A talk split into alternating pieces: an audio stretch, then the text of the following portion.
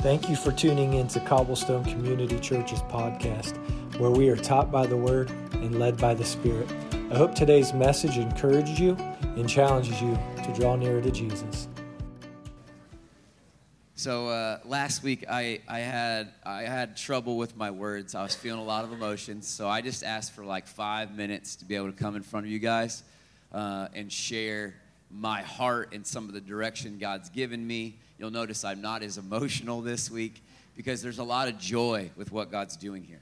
Like a lot of joy in me and Anna following the Lord, and a lot of joy in what's coming next. And so I just wanted you to hear me say once again, about two months ago, I was on my face at a prayer retreat designed to hear God, and I felt like the Lord said, You're going to step out. And if that's new information for you, I shared that last week just sobbing while I did it. Uh, some of those, I got all that out, so I have a year to just stuff all my emotions again, and then I'll cry again in a year. That was a shock to me. That is also not something that I was like, oh, let's flippantly do that. Uh, but if to be a church that's taught by the word and led by the Spirit, when the Spirit leads, I can't be like, you be led by the Spirit, but I will not. And so we started to pray about that. We put that before friends, we put that before council, we put that before a ton of things. And we really do think that I'm not supposed to be uh, the guy in charge and, and teaching a pastor or paid. However, we do not feel led to actually just walk away from Cobblestone. So you'll still see me in a prayer room. Uh, you'll still see me as an elder. I still get to serve communion. Uh, I still get to be a part of the body. I just don't think I'm supposed to be where I was. And I know some of you were like, oh, is he leaving? Does he hate us? Did he do something stupid? None of that. And so if there were rumors, and we didn't hear any, so bless you guys. Like, this is awesome. I didn't hear any. No one said, oh, he slept with the secretary and ran away. I didn't do that. So I didn't steal money. They didn't fire me. Uh, nothing bad happened as far as I know. As far as I know. But I do know the voice of God, and I do know He said what He said. And so, yeah, there was there was some grief last week because I actually Uh, seven years ago was you know like probably three years ago I would have walked away and been like, yeah, church, yeah. But now, like God's grown me to where I love you guys. I really love this place, and I see God doing something that is beautiful. And the next season is only going to be better and I don't think you believe me, some of you, it's going to be better. The leaders that are coming, and you're going to hear from one of them today, is a better pastor and shepherd than I am. He's anointed by God, he's my friend, and God called him. And so I believe, like I not even believe. It's not even like, oh, cross my fingers, believe. I believe God has just like put this expectation that this next season of Cobblestone, we're going to see some stuff and watch God move in ways that other churches might not, only because we have a people that have gathered. When I said, hey, let's pray and engage with God, you all were like, I'm with God. This is a people that want to be with God. And God says, if you seek me, you'll find me. If you draw near to me, I'll draw near to you. I think in the next season, we're going to see God draw real near and I'm glad that you're a part of that. And I'm, thank, I'm thankful. I'm not even weary. I'm not like weeping anymore. I have grief still every once in a while, but I'm joy filled. And so, thanks once again, thanks for letting me be your pastor. I wanted to clear up any people are like, what's next? Also, say that yes, we do have a plan for the future. I just didn't share it last week. And some people are like, what's next? And it's not a, I don't think it's a, a short sighted thing. Normally, normal pastors give you six months. I'm going to give you till the middle of next month. Okay? Somewhere in the middle of February will be, I'm going to finger quote this, my last sermon. But I would even dare to say that in the future, three months from now, I might get to preach here again. Uh, but we're doing everything here based off what God says, not men's plans. So if God tells me to preach and the elders to preach, they will preach and I will preach. If the Lord tells me to lay in that prayer room face down for the entire service, that's where I'll be. And we want you to imitate that. We want to live lives worthy of imitation. And so let's do this. Kids, if you got a sticker on, it's time to kind of make your way out. Everybody else, left or right, hug that person around the neck, welcome them to church, and when you get after that, there'll be another guy standing here.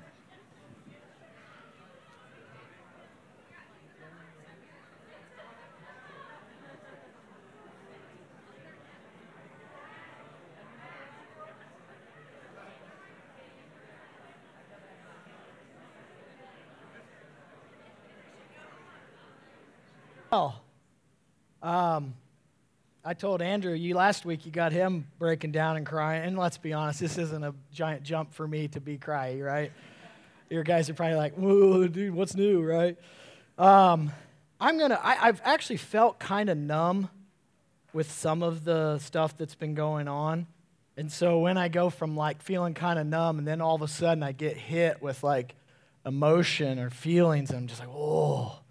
So there's like that's like the guy side of me, the numb side, and I think I don't want to say the female side of me because that's weird, but may, maybe the more emotional side of me, then it gets hit. It's, oh, anyways, um, yeah, there's a couple things I wanted to touch on before I get too involved into my message, just on next roles. Uh, what we have here at Cobblestone is what we call plurality of elders. What that means is, if you're curious what plurality means, we have nine guys on an elder team that actually pray for you guys, that meet on a regular basis, that uh, consider where we're going to church, how we're going to get there, kind of what we're, what the direction of the church, what's best. Um, and it's a group, a good group, really dear friends of mine. So we have a plurality of elders, and so what? Here's here's the best Jeremiah uh, you know, explanation I can make. It's the same authority, but different responsibilities. Um, we have different callings, we have different roles, and that's kind of what's happened here. So, out of the nine guys, when Andrew's like, hey, listen, uh, I want to step away from being the teaching pastor, I started to pray, like, okay, I know I have some gifts of at least communicating and stuff. Uh, and then I submitted that to the elders, and they voted. And so now I am moving into the new teaching pastor role. Now, I have been the administrative pastor here at Cobblestone, and so that role will no longer be held by me, it will be held by Tim Moore, another elder. So you're seeing like a, a, a rotation or a movement. Um, and so we believe that's very biblical. We believe in what this is. And honestly, guys, I've been a part of some leadership teams and I'm not saying this because I'm in the group. It's easy to, you know, you'd say this. It's the best leadership team I've ever been a part of. And what I mean by best is this these guys take Jesus very serious, they take the Bible very serious. We try to live and submit to it.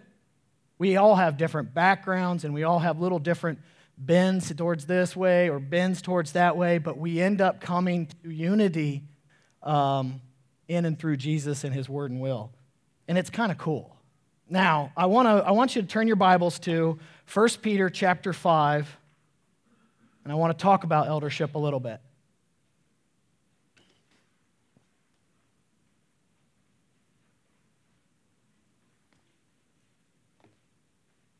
I have a ton of big, goofy tabs on the top of my Bible.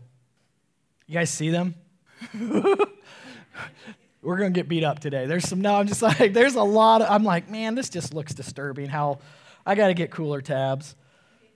Now that I'm going to speak a little bit more, I got to step my game up, you know. That's just what this has got to happen. All right, so let me pray, and then we're going to read and get started into this, this, this word. Father, I thank you. Um, oh, man, I thank you. I'm with Andrew. I, I, we've got to see something beautiful and I don't want to make light of it. We've got to see something amazing in this church. I've watched people trust you in ways that I can't even imagine. Lord, I'm watching people in this church inspire and challenge me, watching how they serve, watching how they read and study and fast and pray and seek. And Lord, it is a blessing. It's a blessing to be connected to this body. It's a blessing to be an elder over this body. It's a blessing, Lord Jesus, that you've put us here together. And I thank you for who you are and what you're doing. And Lord, as I always try to, this is just as simple as it comes. I don't want to mess anything up. Lord, I want to, I want to live in submission to you and your way and your will. I want your Holy Spirit to fill me and refresh me and lead me, uh, along with my other elder friends and this church. And so, Lord, even in this message, just take it where you want it to go. Let your voice be heard. Let your truth be received. Let your spirit come and make the way. In Jesus, your name, amen.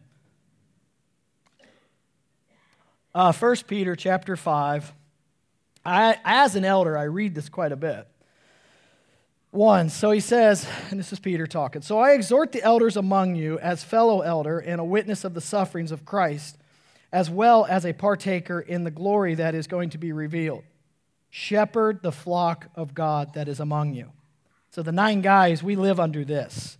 We're asking that question Are we shepherding this body? Are we leading? Are we doing what God, the, the flock that's among us, right? Those that have submitted or a part of this church um, and want to be uh, involved. And on that topic, membership class is next week.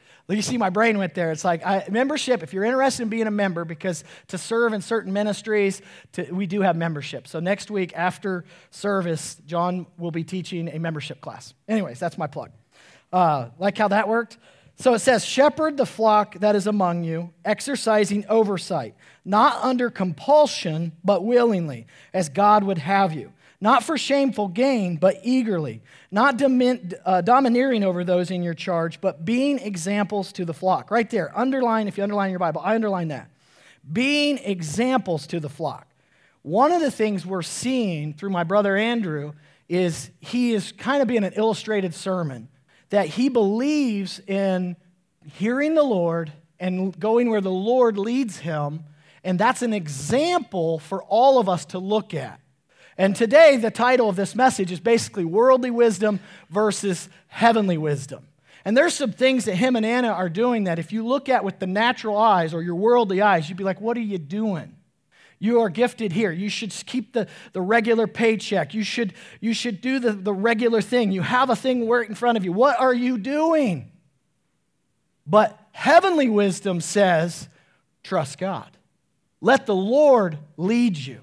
So, as an elder, one of the greater messages he's trying to say to us, and I believe we need to receive it, is trust God, and he's being an example of trusting God. Amen? So, anyways, and it goes on to say, and when the chief shepherd, this is my favorite part because chief shepherd's Jesus and he is returning. And when the chief shepherd appears, you will receive the unfading crown of glory. Then he goes on to say, likewise, you who are younger, be subject to the elders. Clothe yourselves, all of you, with humility toward one another. For God opposes the proud, but gives grace to the humble. Now, that's, all, that's for all of us. In this next season, as there is some change coming and we're doing it, and I'm going to be up here more, and, and Tim's going to be in different places, and elders, it'd be real easy to not be humble. My, my encouragement, my challenge, my invitation to you as the body is follow this scripture. Clothe yourself, all of you, with humility. Humility toward one another, for God opposes the proud but gives grace to the humble. Be humble. Even if you hate this decision, be humble. Even if you're frustrated with cobblestone, be humble. Humility is, is so key in the body, and it's so important for all of us. Anyways, he says, and this is kind of cool because in verse 6 he says, Humble yourselves. That's a charge. All of us, humble ourselves. Spend some time this week thinking about what that looks like. Ask those tough questions. Am I humble? Do people around me see a humble believer? Or am I prideful? My way only, my thinking only. Kind of, you, you guys know the alternative of humble. Anyways, humble yourself, therefore, under the mighty hand of God, so that at the proper time he may exalt you. And this is beautiful casting all your anxieties on him because he cares for you. And I'll just stop right there. He goes on into being sober and talking about the devil. Because if you're not humble and if you're not willing to trust the Lord, you open the door for the demonic to mess with you, to attack you. It's, it's, that's, the, that's the sad reality. And actually, uh, you see it in Peter and you'll see it in James. It's basically humility, and, and we must walk in it. So, here's the thing I wanted to talk about. In a church like ours, when I say a church like ours, we are a continuous church. What that means is We, and I'm going to explain this. So if you have some, you'll hear me say a couple things. You'll be like, mm, that's okay. I'll make more sense throughout the message. We are a church that believes God speaks. Now, of course, we believe that God speaks through His Word, has spoken, and is speaking through this. Doesn't change. But we are a continuous church. What that means is we believe God speaks still through the Holy Spirit to us about things like this. I'll be honest, there's no scripture text that I can find where it says, start a CrossFit gym. So Andrew's prayed about it, sought the Lord, and waited on the Lord, and trusted in the Lord. And here he is, like now he's, he's, he runs a CrossFit gym. And maybe in the, maybe in the book of uh, Second Opinions or one of those, I don't know. Do you guys have that? Do you guys all have a couple pages in the back where you can write your own scriptures? You shouldn't. if you do, we need to talk. That's dangerous. But what I'm getting at is God speaks. And so one of my challenges is for you today is are you number 1, do you believe he speaks? Are you giving him space and place to speak? Do you want to hear from him? Those are the questions that I'm hoping we can push into today. But so often, and some of you have different backgrounds, different traditions, where you're like, honestly, I was never raised in a church where to expect God to speak outside of a priest or a pastor or, or, or scripture. I've never really expected God to speak in any way other than just opening up the Bible. And now this guy's up here telling me that if I hang out with the Lord, He will speak and lead and talk to me and guide me. Maybe to a CrossFit gym, maybe to a different business maybe how to love my wife. And, and he speaks. Okay? So, first thing I want to speak to is how do we let God lead us, and how do you know it's God? Because there's, there's maturity and there's immaturity all in this building in Christ. And so there's maturity that says, yeah, I know God speaks, but I know how sometimes He speaks to my thoughts, He speaks to prophecy, and I know when it's me or when it's God. But newer Christians, or even people that are just kind of newer to this teaching, you're like, Jeremiah, you're telling me God can speak to me? I'm saying yes. And so you're like, how do you know? Andrew, how did you know? How did you know to do this with your family? What, what process did you use? And that's what I want to talk about today. So, the first point is this, and there's about three points, and then there's some subpoints, and then I'll let you out. Maybe. You're welcome. Number one is this when it comes to God speaking Are you willing? Are you willing? And then I put in my notes, really, and I put a question mark. I want you to turn to or look at Luke 9, 23 through 25. Are you willing, guys?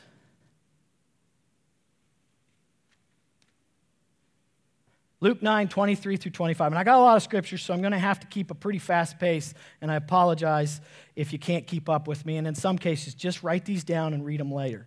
Luke 9, 23 through 25 says this And he said to all, If anyone would come after me, and this is Jesus talking, let him deny himself and take up his cross daily and follow me.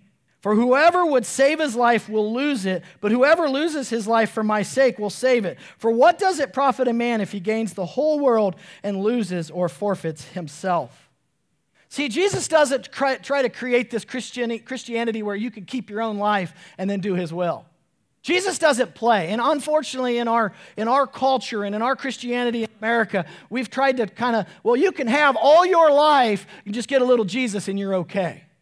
See, Christ never says that. You're either all in or you're not in at all.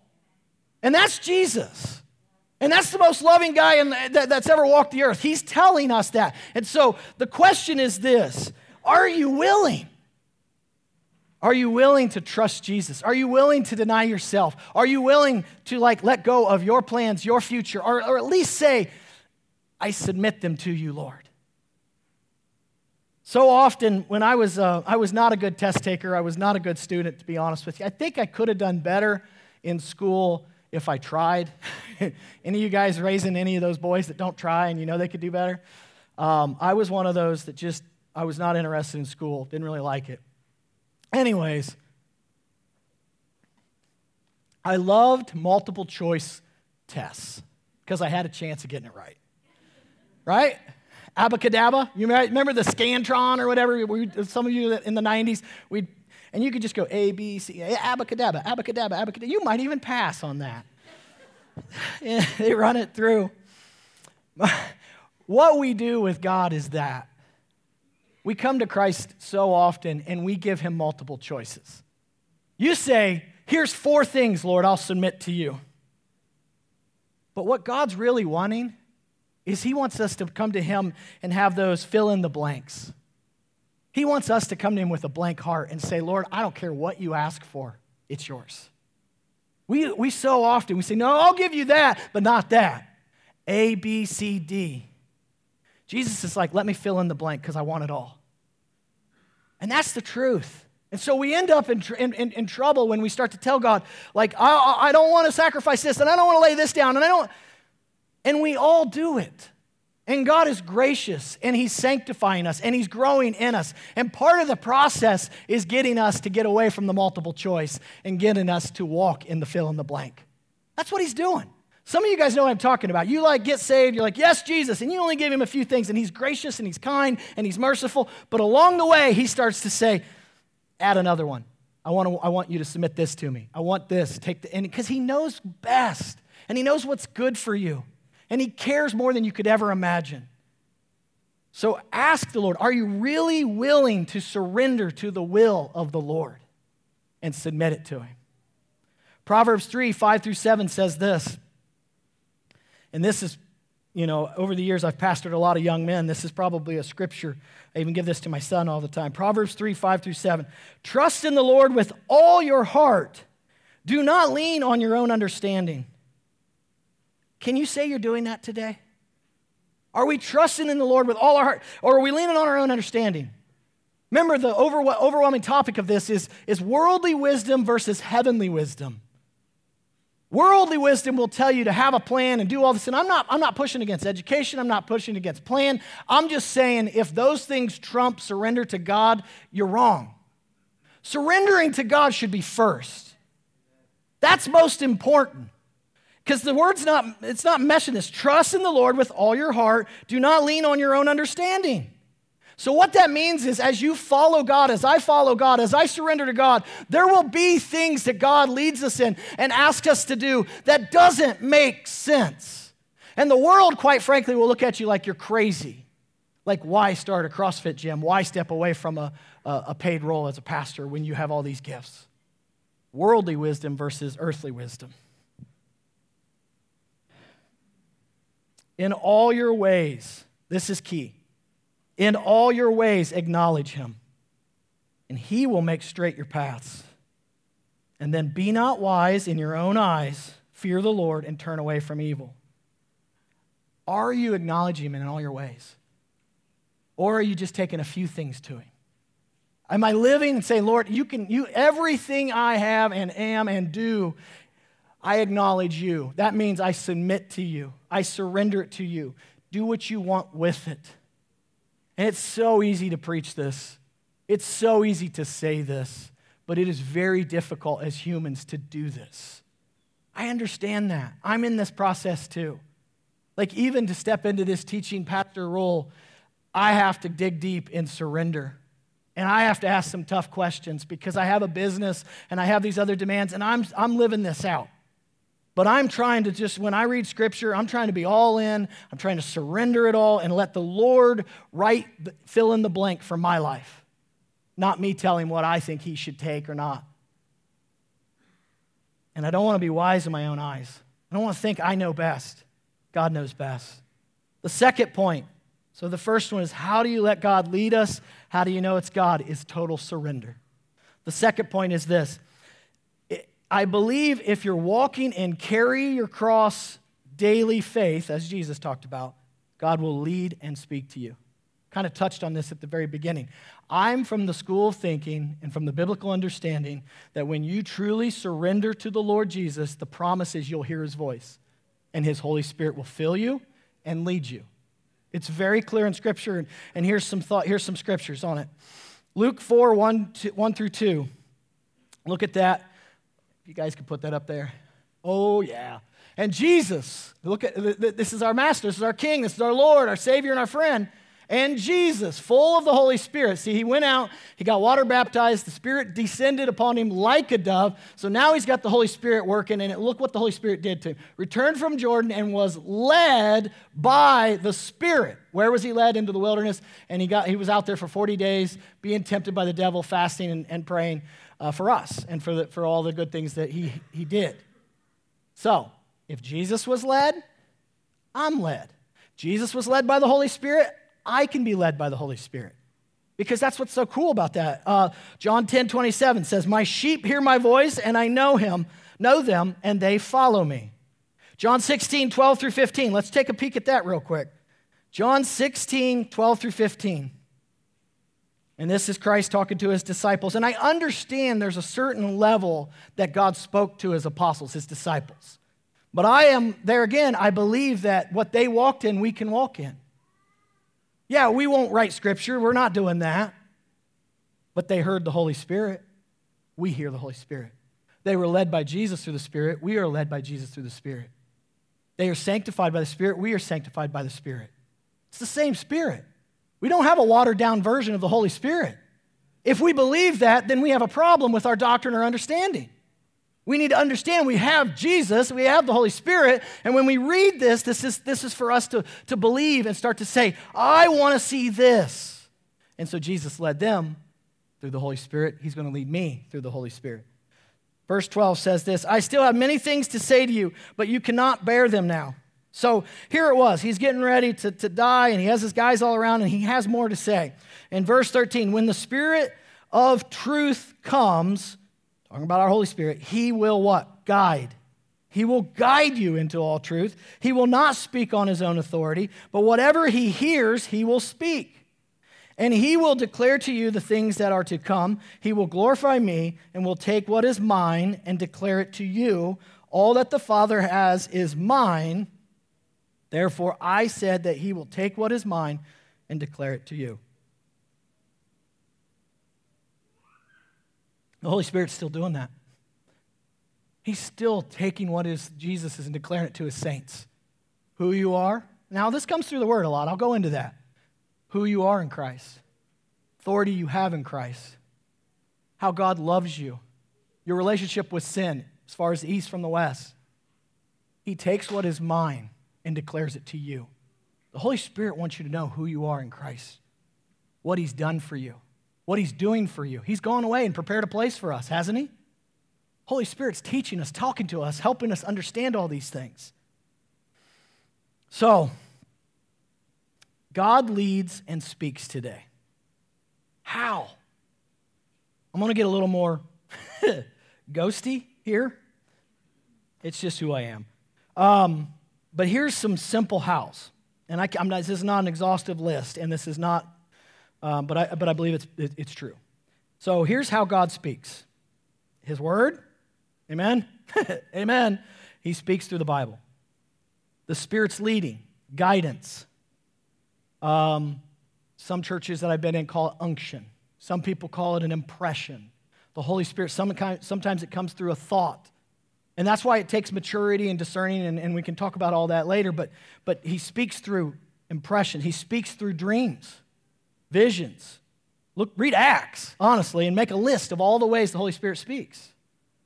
He speaks through prophecy, the gift of prophecy, where someone's actually speaking like on God's behalf to you or over a situation, and, and, and so on and so forth.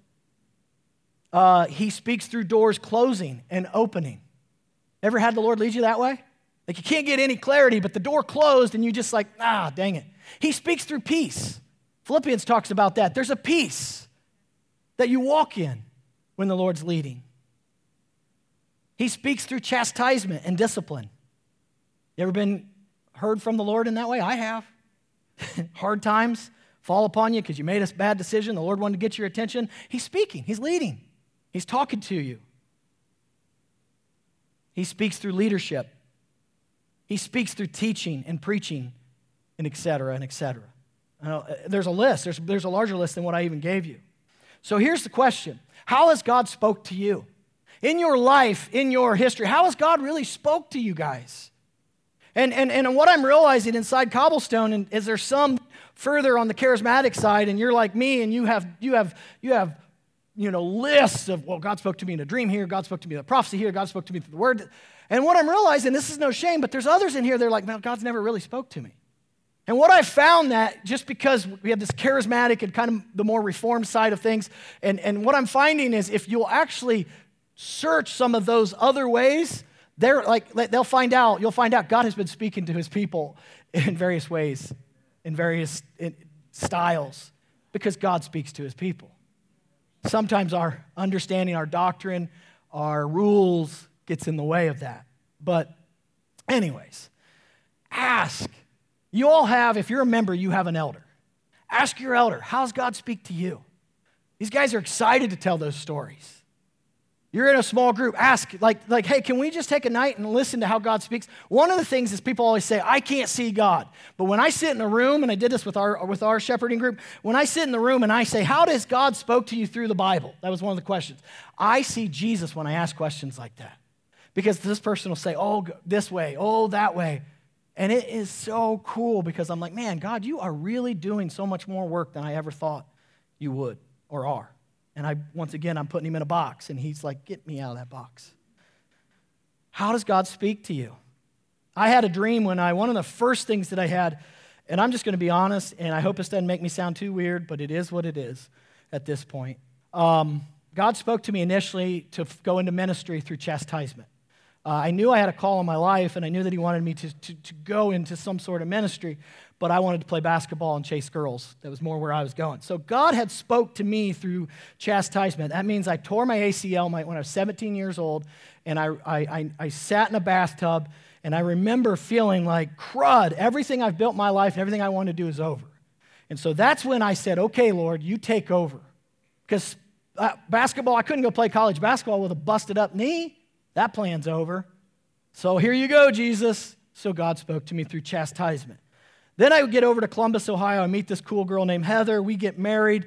Long story short, I stopped going to one weird prosperity church that I was going to, and I end up going to her church.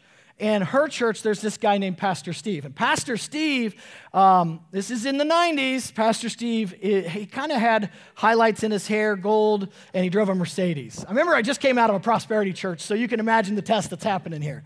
And I remember thinking, and, but he loved basketball. And he invited me to, bat, and, I, and Heather's like, I, I, think we should maybe help out with ministry or something along those as Heather does, as so many of our wives do. Like, let's serve the Lord. And, and I remember thinking, I'm like, well, Pastor Steve is a, he's a good guy, but he's just not my kind of guy, right? Getting a little stereotypical, a little judgy. You guys ever done that? Like not doing ministry because this guy's wearing a vest? You know what I mean? I don't want to be a part of Cobblestone. That vest is dorky. You know? Heather says, You're going to sweat in that vest. She's not wrong. I'm sweating. so, guys, I kid you not. Once again, I'm all in with Jesus. I'm surrendered. That, that, that decision's been done several years prior to this conversation. I'm like, I'm yours. Whatever you want, write in the blank. And guess what he wrote in the blank? Serve Pastor Stephen. Here's how it happened. I went to bed one night. I had a dream. And in the dream, it was simple. It was not profound, not spooky on any level. It was just serve Pastor Steve. I knew when I woke up the next morning, I'm like, I'm supposed to serve Pastor Steve. So I'm going to go into this in a little bit. Then, how do you test something like that? Because we all have weird dreams that say things, and, and if we're all just trusting that kind of stuff, we're going to end up in horrible places. But for me, I knew enough to know, like, okay, Lord, if this is you, confirm it. I kid you guys not, within about a week or two, Pastor Steve calls me and invites Heather and I into youth ministry. And that was the beginning. I knew God had already prepared my heart to trust him and trust Pastor Steve. And that was the beginning of ministry. And we worked with Pastor Steve. We helped do a church plant. He was a marvelous man to serve with and under. Taught me how to do relational ministry, which is my jam. I mean, this was the foundation of a lot of my ministry today. And God knew that. And God knew that I wasn't going to follow this guy with the gold chain and the highlights and the Benz without intervening. But I let God intervene and he was gracious to do so. Okay? God has intervened one time, um, another time through the Bible. These are just a couple stories just to kind of inspire you, challenge you. And he did it through the Bible. Uh, at my last church, they offered me, kept offering me a full time job. You need to take the job, take the job, take the job. And the same day that I was meeting with the senior pastor to talk about taking a, a salary, I woke up that morning and I read in scripture where, where it said that don't take a salary. Paul was like talking, he said, I'm not, and I'm paraphrasing massively, but don't get paid by the church. So for me that day, I knew, oh my gosh, I just read this in scripture, it bared witness with my spirit, and this guy's offering me coincidence? I don't think so. And so I didn't take a pay, I didn't take a paycheck from that church. We did that ministry as, uh, for free, as the Lord had called us to for that, for that season. And it turned out it worked out really well because we were only there for a while and then we ended up leaving. And thank God I, my business kept growing and so on and so forth. So God spoke to me through the word. A little smaller one because they're not all epic. They're just smaller. Some, Heather had one where we were doing a baptism here at this eh, probably about a year ago, maybe two years ago, and she felt prompted by the Holy Spirit to bring a change of clothes on baptism Sunday. She was not scheduled to baptize anybody. It wasn't in the cards, but the Holy Spirit said, "Bring us, bring an extra set of clothes." She obeyed. Didn't say anything. Sure as the world, somebody came up at the end, as we do, and felt, felt directly like inspired by the Spirit right then and there to get water baptized and, and wanted Heather to baptize her, and she had her change of clothes. God is good, isn't He? You see what this, I mean, this is what God can do. If we allow Him, we hunger for it, we let Him, and so on and so forth. So, number three, this leads me into this. When you believe God is leading and speaking, now what? Because you can have doubt, and frankly, you're probably going to, unless you're really mature in discerning the voice of the Lord as far as the leading and the prompting. Even maturity in that can still be like, mm, should we quit? Should we do this? That's where he's been, that's where they've been. And I've walked that with him for, for you know, honestly, God started speaking to Andrew several years ago about this. He really did. He started sowing that into his, like, I kind of want you to do this and he's like, I kind of want it, but then the Lord's also kept, kept you around, and we're thankful, and we're like, don't, you know. And then a few months ago, then it's like God's like, now. That's what he did. That's what the Spirit does. So when you believe God is leading and speaking to you, now what? There is a process that as elders we want to believe and put on you, and there's some, some confirmation and some accountability because it can get really weird really fast if you don't put biblical standards on it. So I would say this if you're, 100, if you're, if you're not sure, wait. Wait is always wise. Wait and seek confirmation. It's okay to say, Lord, is this you? Confirm it. Are you leading me in my family in this direction? Confirm it. You're, you're, you're, you're trying to say, because the Bible even talks about even the gift of prophecy. It says we prophesy in part and, and we understand in part. So we, we, there's, there's, some, there's, some, there's just some fog sometimes. Now, there's no fog to the scripture, and that's what I'm going to talk about. But there is with the gifts, and there is with the promptings, and there is with the voice of the Lord, and so on and so forth. So, Psalm 27, 13 through 14 says, I believe that I shall look upon the Lord in the goodness, uh, uh, upon the, the goodness of the Lord in the land of the living. Good scripture, right? David says this. Then he says, What? Wait for the Lord. Wait for the Lord. Be strong and let your heart take courage. Wait for the Lord. Don't be in a hurry. God's prompting you, if God's leading you, be okay with waiting. Because if you don't wait and you just think everything's God and you truck right into it, you're going to end up with a lot of mess. Just are. You got to mature in that. You got to trust in that. You got to spend some time with the Father, and you got to surround yourself with like, like a process to really test things. Okay? How do I test? You said test things. How do I know? How do I know if it's God or me? As, as some of us say, God or pizza. How do I know it's the Spirit's leading? How do I know to take my family down this path? What do you want me to do, Lord? What do we do with it? The first one, and, probably, the, I, I will say, I'll put the weight on it, in my opinion, the most important is the Word. The first way to test and the most important is the Word of God. Let me say it this way Hebrews 4:12 says, for the word of God is a living and active, uh, is, is living and active, sharper than any two-edged sword, piercing to the division of soul and of spirit, of joints and marrow, and discerning the thoughts and intentions of the heart. The word of God is alive. And a lot of times, if you just take what you're hearing or what you think you're hearing and run it up against Scripture, let Scripture do what it does. It'll call you out. It'll call out the pride in your heart. It'll call out your selfishness. It'll call out your, your way of thinking, your, your, your different, like, well, I just, let the word be the word. Okay, 1 Corinthians 14 37, this is another word one. If anyone thinks that he is a prophet or spiritual, he should acknowledge that the things I'm writing to you are a command of the Lord. 38. If anyone does not recognize this, he is not recognized. What Paul was basically saying, and you know the Corinthians church, they had the gifts, they had the unction, they had prophecy and, and tongues interpretation. That's very clear. Were they using it wrong and poorly? Yes, but it was there.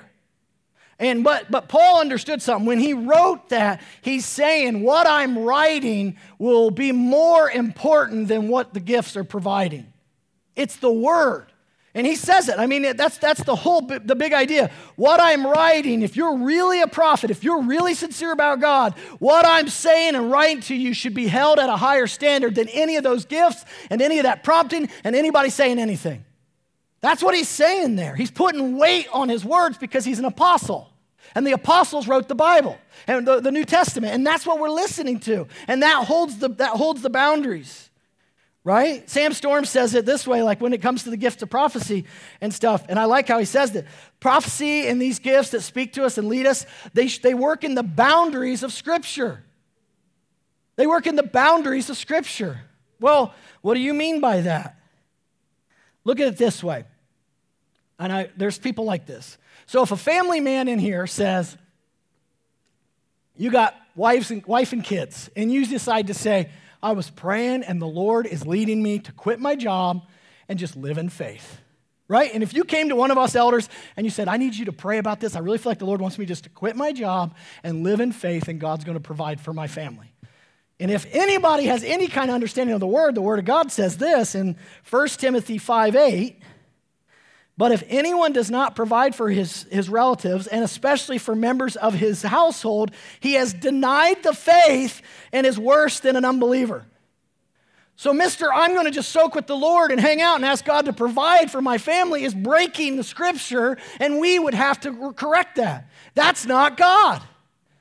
That's the boundaries. You see that? And of course, people have come to me over the years, and I use this a lot because I did young adult pastoring. We've prayed about having sex, living together, and having sex before we get married. Boundaries of Scripture say, uh uh-uh. uh So what do I know? That's not God. I can tell them that. The problem is, will they hear it? Not without the spirit of humility.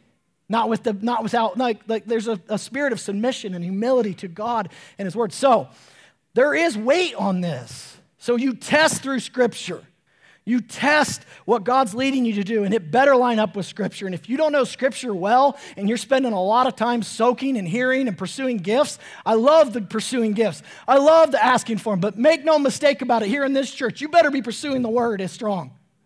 You better be learning what it says about who you are and what you should believe and how to live your life. Because they're one and the same. We're taught by the Word and led by the Spirit, and they work together. And right now, there's a giant movement, and there's some different titles on it where Christians are out there making up stuff, saying, well, that, that Bible verse was kind of not for this or kind of not for that. We're led by the Spirit to do something different. No, no, you're not led by the Spirit, you're led by the devil. If you're living and, and feeling like the Lord's inspiring you for things that, that, that are against Scripture, that is not Jesus and that is not the Spirit. That's deception and false and dangerous and it is everywhere. I've been listening to podcasts that, like, Heather gave me a, Heather, be careful, Heather. Like, no, I'm just kidding. there was somebody sent us a podcast, said, hey, what do you think about it? And these, these old pastors that, that, that deconstructed, and they're saying all sorts of crazy stuff. It made me sick, made me sad, and made me fired up. Anyways, I don't want to make you guys pay for that. So, all right, moving on. So this is one of my favorites. 1 Thessalonians 5, 19 through 22. I love this because I love the gift of prophecy. I have had my life, and, and, and guys, I've probably, I don't know, I don't know, I don't want to brag, but I will. this teaching pastor is working great, right? Um, no, I don't, and this isn't a brag. Because of my background, because I was raised in televangelism, prosperity, um, I've probably heard more false prophecy if you'd grew up in the same way, you might be, you and I might be able to sit and talk. I've probably heard more false prophecy, false words, words of God than most people. I just have. I, I sat with a dude that literally was mad at Andrew one time and left the church because he felt like Andrew, that's neither here nor there. Pastoring's hard, isn't it, Andrew? Let's talk about that. That was a tough one. But the, and I sat with this guy, and, and he and I had the same background, and he was like, listen, God just doesn't speak through prophecy, those gifts, and they're not for today.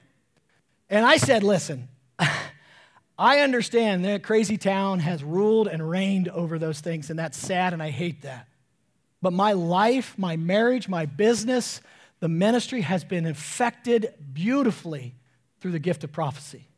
And ask me sometime. I could, I mean, it's not just one time, one, I mean, led. So I believe in the gift of prophecy. I believe in God speaking. It's, it's so near and dear. You can't out convince me on it now. You can disagree with me, and I get that, and that's fine, but, but I'm, I'm, I'm, I'm, in, I'm in too deep on it. But I do believe this, and I love this. So 1 Thessalonians chapter 5, if you do love prophecy, and I pray you do, you should love this scripture too. Rejoice. Well, hold on here. My eyes are getting like as bad as yours have. It's really dark. I do think we need to put some more lights up here for. It's dark up here. Give thanks in all circumstances, for this is the will of God. Oh, here it is. Yeah. 19. Do not quench the spirit. Right there. Do not quench the spirit. Do not despise prophecies. There were people that were just like, clearly, he's, he's, he's addressing a group or a thinking or, or a, a, a position where they're like, okay, people that operate in the spirit get weird, so let's quench it. People that prophesy are wrong, so let's just, let's just, and he's saying, no, no, no, don't quench the spirit and don't despise prophecies. But with Team Crazy, it's really easy to despise prophecy. When prophecies are not held accountable, when people that give prophecies and they're not expected to be, to, to, to be held to a is it true, is it false, we, we can find yourself, I can find myself despising prophecies. And many of you probably that might be your story. And frankly, the meeting that I had with the other guy, that was more his jam. He had watched uh, gifts of the Spirit be abused, uh, manipulation, control, and all these evil things. But Paul's trying to tell the church of Thessalonica that, hey, listen, do not despise prophecies, but test everything, hold fast to what is good, and abstain from every form of evil. So we believe that here. We hold to that. Now, the third and the last is this counsel. How do I know God's speaking? Andrew talked about it. When he's going and he's wrestling and he's like, oh, what do I do here? This is a big move. That's how you looked right there. You're like, oh, he didn't do that. Uh, counsel. Proverbs 11:14 says, "Where there is no guidance, a people falls, but in an abundance of counselors there is safety." Ephesians 4, 1 through 5. I, I want you to look at this one. Ephesians 4, 1 through 5. It's a good read. Okay. Because here's the problem people start thinking God's speaking, they start hanging out with their friends, they start asking their friends, and maybe your friends aren't the best counsel. People do this all the time. And then they end up in weird places and they're mad, like, well, maybe you shouldn't have went to her or him or them or those. Who do you go to? How do you know who to test something that you feel like the Lord's leading you in or a place to go? This is the spirit that I think should be on those people that you go to. Therefore, walk a prisoner for the Lord, urge you to walk in a manner worthy of the calling to which you have been called to. This is, this is the list. With all humility, gentleness, patience, bearing with one another in love, eager to maintain the unity of the Spirit in the bond of peace. There's one body, one Spirit, just as you were called to one hope that belongs to your call. What are you saying there, Jeremiah? I'm saying when you go receive counsel on direction in your life or what God's speaking, find people that represent God with number one, the fruits of the Spirit love, joy, peace, patience, kindness, gentleness, and so on. Make sure they walk in that. And another list would be Make sure they have humility, gentleness, patience. Make sure they're understanding that they're bearing with one another in love. Make sure that they are people that are eager to maintain the unity of the Spirit and the bond of peace. Make sure they are people that are one, there is one body and one spirit. Make sure there are people that understand the impact of division in the church and the problem with it. Make sure they're those people. Submit your, your, your concerns to them. I'm going to just talk on a couple things here. Sometimes family is a good counsel to go to, sometimes family is not because they're biased. Biased people are dangerous sometimes, sometimes, because they can't, t- they love you so much.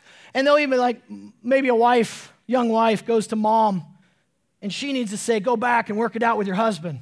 But mom loves her so much, and he is the worst husband. And so that happens.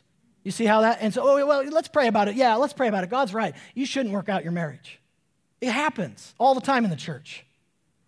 Bias. You can't see clearly. And sometimes if you're that mom or if you're that, you just got to tell your kid, like, don't come to me. I'm biased. Don't use me as counsel. Another case is if you're hurt, church hurt, if you're bitter, if you're going to people about, about, about a church, say you're even saying, man, we feel like the Lord's called us to Cobblestone, and you find people that love Cobblestone or hate Cobblestone, trust me, you will find both. it's true. Don't love that, but it's true.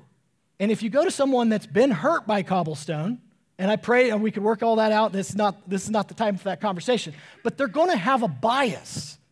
I myself have lived, I've got church hurt in my life before, worked through it, done a lot of uh, peacemaking and healing and all that. But there's been seasons in my life where you would not want to come to me and ask me about a specific church. I wouldn't have given you honest counsel.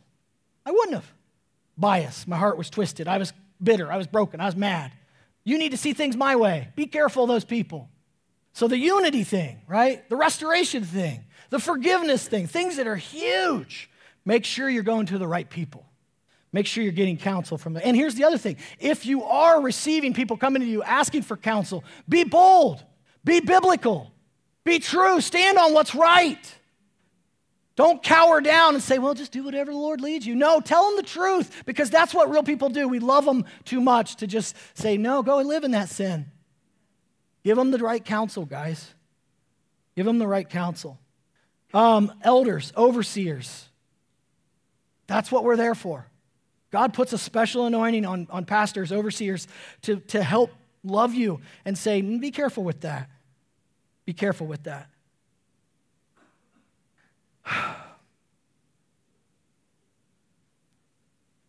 Test, guys. Test. Test the word. Here's another story, and I'm closing down, but I feel like it's a cool story, and I love it. Um, ask God for confirmation if you're hearing Him. Pray for that. Ask for Him. It's okay. And one of them was this when it's been probably about 10 years ago. Heather and I went to a pastor's conference, and I heard, I was standing there like this members surrendered. Jesus, right in the box, the, the, the answer you want, what you want from me. This isn't multiple choice. And I'm hearing, and we thought we had all of our kids raised up in school. We were ready, like, to be free from that baby, baby style, baby, baby life. I don't know what else you want. Baby style, baby life. What am I saying? Welcome to an external processor. Um, anyways, so so here we are. I'm at this weird little pastors conference, and it was great. Dave and Katie were with us, and the worship was just hold a mic to the speaker. It was really epic. But God is in those types of places because God is everywhere. Um, and Heather and I were just like, what do you want from us, Lord? And we were thinking, getting direction on ministry and callings and all this different thing. And I heard the Lord just drop in my spirit, have another baby. I was like, nah, I rebuke that, right? ah, right? That's what you want to do. No, remember, we're testing. Okay, so that wasn't my thought because I'm not really interested in having another baby. But Lord, I, I heard that pretty clear. You gave me an impression and you spoke to me. So I'm like, here I am, Lord, I'm surrendered. And I even said this to him. I said, You've had my life for years at this point anyway, so I'm not going to try to fight you. But, but I do need some confirmation and, and some proof that this is you. And I said, If this is you, and Heather's sitting down next to me, if this is you, tell her, right?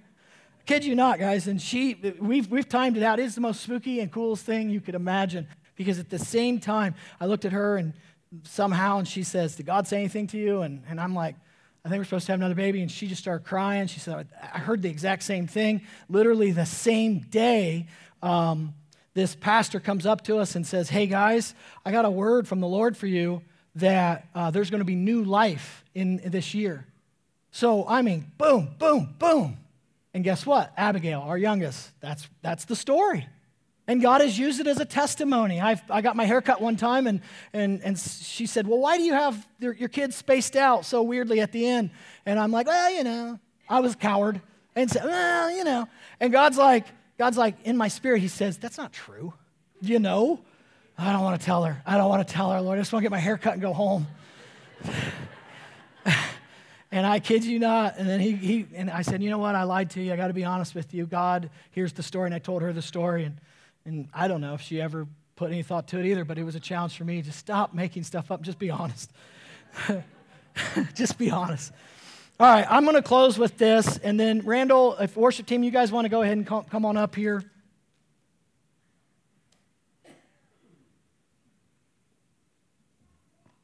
All right, it's, it's, it's worldly wisdom versus earthly wisdom, and this is the final thought. Turn your Bibles to James chapter 1. So when you're really trying to hear God, you got to sometimes just you got to seek him, you got to ask, and sometimes you just need wisdom. You need wisdom. You need to know, is this God? Should I listen to this? Should I, should I change my whole life for this, this, this, this thing that the Lord's leading us to do? And so you seek wisdom from him.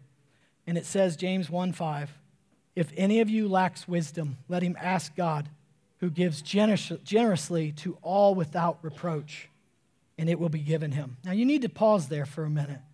The one thing that I do believe the Lord wanted me to really encourage you we can have a tendency to think God is distant and God doesn't want to speak, or God will speak to a guy like Andrew because he's a minister, but he won't speak to you. And this is for everybody in here. God is, He loves you.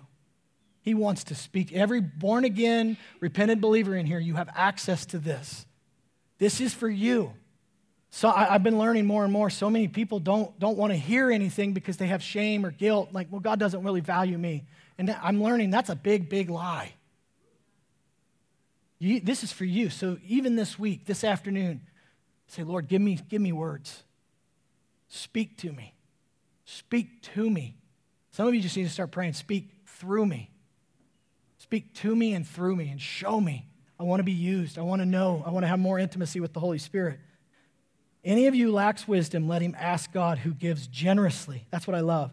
Our Father gives generously. He's not stingy or tight, he's eager to give to all without reproach, and it will be given him.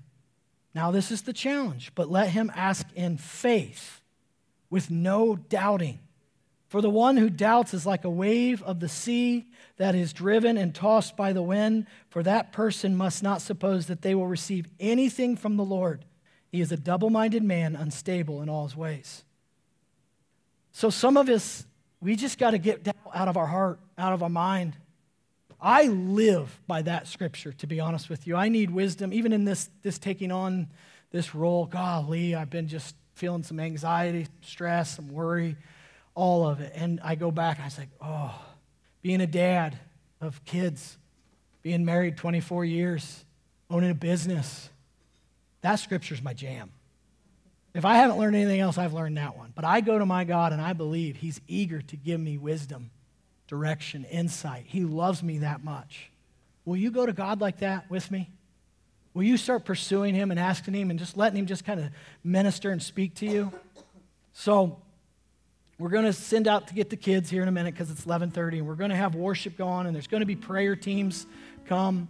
And frankly, I just think some of you just need to say, you may just want to come up and say, "Look, I just want to hear God fresh." That's okay. It's a good prayer. Maybe you want to repent that you've actually been hearing and you're not obeying. That's a good prayer. Just come up and confess that and get prayer about that. Okay? And then some of you might just be like, look, I just need counsel. And these prayer team, I believe in them. They might be somebody you can just say, hey, can I, can I ask you a quick question? That's okay. Find an elder, find a leader. That's what we're there for. So, anyways, let me pray. Father, I thank you uh, for this body. I thank you for speaking to us, speaking through us, and leading us. I pray, Lord, that we start to hear you in fresh ways, new ways. I pray that gifts are even given I pray that people desire to hear you on everything and that we walk in total surrender and submission to who you are and your plans for us. Bless this church, Father, today and this week. In Jesus, your name. Amen. I hope today's message has been a blessing and an encouragement to you. If you would like more information, you can find us at www.cobblestonechurch.com. Have a great week and God bless.